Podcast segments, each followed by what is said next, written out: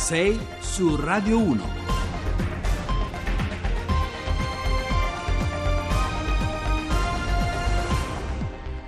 Bentrovati a 6 su Radio 1, buongiorno, venerdì 17 novembre sono le 6 e 7 minuti al microfono con voi come sempre Giovanni Acquarulo, ci saranno molti temi da discutere oggi, ma cominceremo dalla notizia della morte. Questa notte di Totò Riina, il super boss della mafia corleonese, il capo dei capi, deceduto a 87 anni nel reparto detenuti del carcere di Parma. La notizia, lo ricordiamo, è stata battuta alle 3.37 di questa notte. Per 40 anni al vertice della cupola di Cosa Nostra, quella di Rina è un'ombra che si è allungata su tutte le stragi mafiose e sui delitti eccellenti. Molti molti misteri verranno sepolti con lui nella tomba. Di questo e di altro discuteremo insieme, come sempre, con le voci e il contributo dei nostri ospiti e dei nostri inviati. Quindi, come sempre, in apertura vi voglio ricordare subito i nostri contatti e gli indirizzi social per scriverci e interagire con noi. Le pagine Facebook e Twitter di Radio 1 Rai su Facebook eh, e sul sito di Radio Rai. Siamo anche in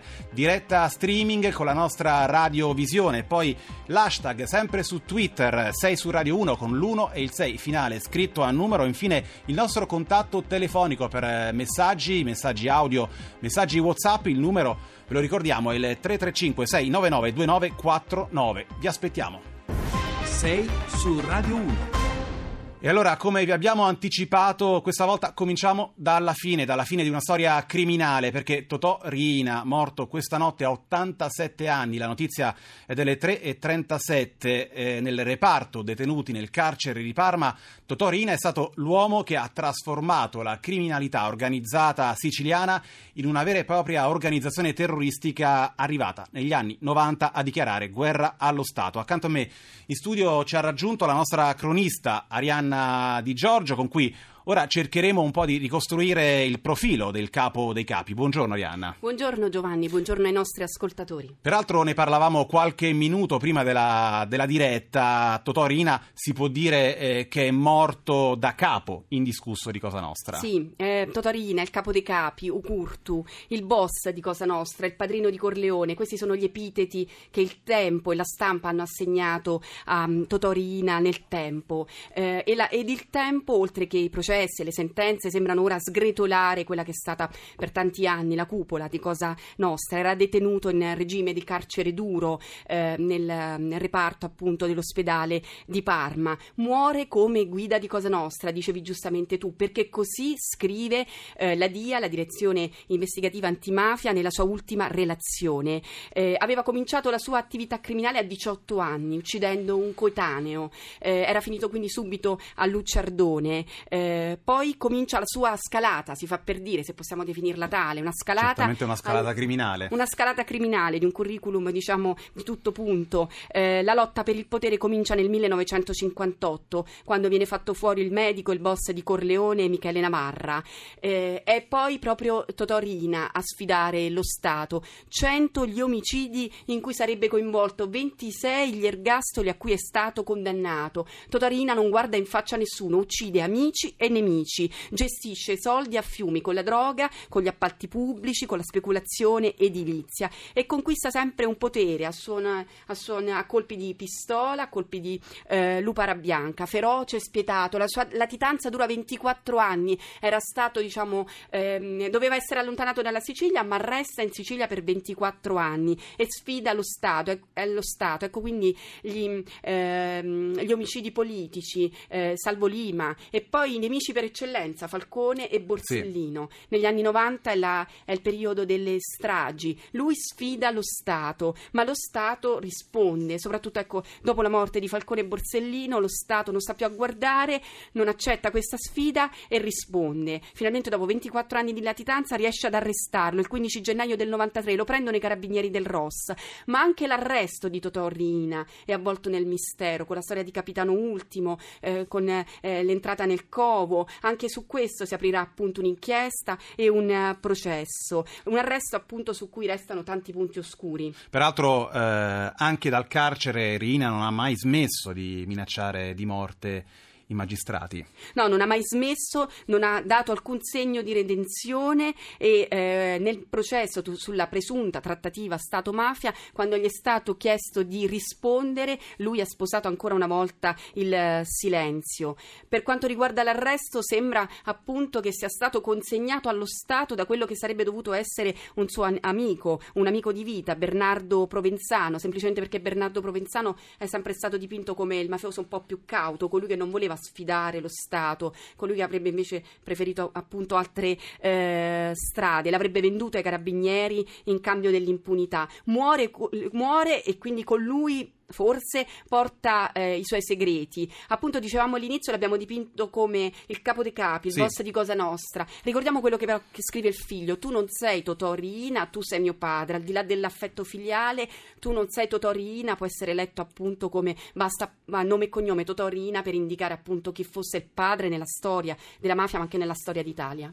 E allora grazie Arianna Di Giorgio, davvero basta il nome e il cognome Totò Rina per raccontare una storia criminale. Nel luglio scorso lo ricordiamo, i legali del boss avevano chiesto al Tribunale di sorveglianza di Bologna di differire la pena o di sostituirla con gli arresti domiciliari. E appunto per le gravi condizioni del capo dei capi di Cosa Nostra ne era seguita un'accesa polemica politica e non solo, perché i giudici avevano respinto l'istanza mentre la Cassazione aveva invece ribadito il diritto del boss a morire dignitosamente, quella che era sembrata ad alcuni anche un'apertura per i domiciliari, ma il tribunale poi, il tribunale di sorveglianza di Bologna ha ribadito il carcere. Il tema e la notizia della morte di Totò Rina e le reazioni che seguiranno saranno evidentemente in apertura anche in tutti i nostri giornali radio.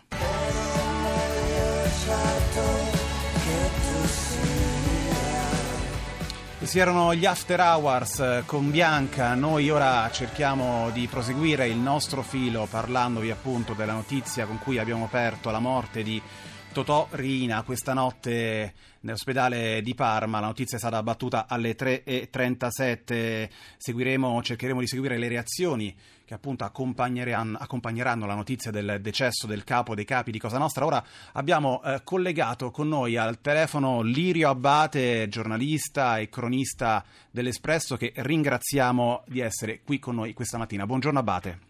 Buongiorno. Allora, eh, ne parlavamo con la nostra collega Arianna Di Giorgio. Eh, Totò Riina se ne va, muore da capo indiscusso di Cosa Nostra. Lei è d'accordo?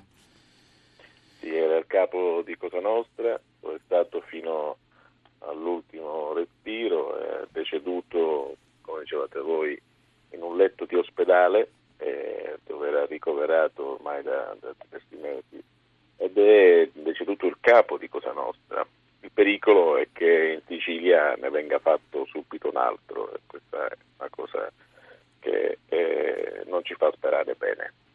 Ecco, Abate, molti, molti, misteri verranno seppelliti nella tomba con Totò Riina. Secondo lei qual è quello più inquietante, quello che ha lasciato la traccia più significativa nella storia recente dell'Italia? Ma quello più significativo è lo stesso Riina, l'esistenza, il modo di operare quello che ha fatto Rina. Rina è il mistero di tutto, cioè, negli ultimi 40 anni è entrato e uscito in tutte le storie del nostro paese ha modificato eh, la storia di questo paese con, quello, con le sue azioni criminali, terroristiche, mafiose ed è un personaggio che ha cambiato anche il DNA dei siciliani. Ecco, lei lo diceva, eh, Rina ha trasformato la criminalità organizzata siciliana in 40 anni in una vera e propria organizzazione terroristica che poi negli anni 90, lo ricordiamo, eh, ha puntato in alto, ha puntato al cuore dello Stato, ha dichiarato guerra allo Stato. Quali sono stati, secondo lei, gli strumenti eh, di Totò Rina, le tattiche per arrivare così in alto a sfidare appunto lo Stato negli anni 90? La tattica lui l'ha messa in atto alla fine degli anni 70, negli anni 80, col Kalashnikov di Tritolo, esplosivo, fino ad arrivare alle cose eclatanti, agli attentati del 92 e poi, eh, poi tut, tutta la paura, la paura che, che incuteva. Ecco, Totorina si è fatto avanti ed è riuscito in qualche modo a farsi temere proprio perché seminava strane strade della Sicilia e poi lo ha fatto anche in mezza Italia. Ecco, è cambiato qualcosa nel modello della mafia che ha lasciato Totò Riina prima di eh, finire in carcere? Quanto è cambiata negli ultimi anni la mafia? Risponde ancora, secondo lei, a quel modello che appunto Riina ha contribuito a costruire? No, il semplice fatto che lui fosse rimasto il capo di Cosa Nostra anche dopo l'arresto che è avvenuto il 15 gennaio del 93 e da allora detenuto, era detenuto a 41 bis, ecco questa cosa ha impedito che eh, la, diciamo, la, dirigenza di Cosa Nostra si riunisse per deliberare fatti eclatanti. Ecco, e questa cosa ha portato a una sommersione della mafia che è stata guidata dopo l'arresto di Rina da Bernardo Provenzano, anche lui scomparso recentemente. Eh, la sommersione di Cosa Nostra ha portato un po' a far dimenticare come se non esistesse più Cosa Nostra. Invece c'era Cova eh, la, sotto la cenere eh, e tutti quanti purtroppo nel territorio in Sicilia le intercettazioni, le indagini ce lo dicono, i boss che sono liberi e sono tanti aspettano e fremono, aspettavano direttive, direttive dal loro capo. Ora il loro capo è deceduto e penso che un nuovo capo purtroppo nascerà. D'accordo, allora grazie a Lirio Abate, grazie per essere stato con noi, io le auguro buona giornata.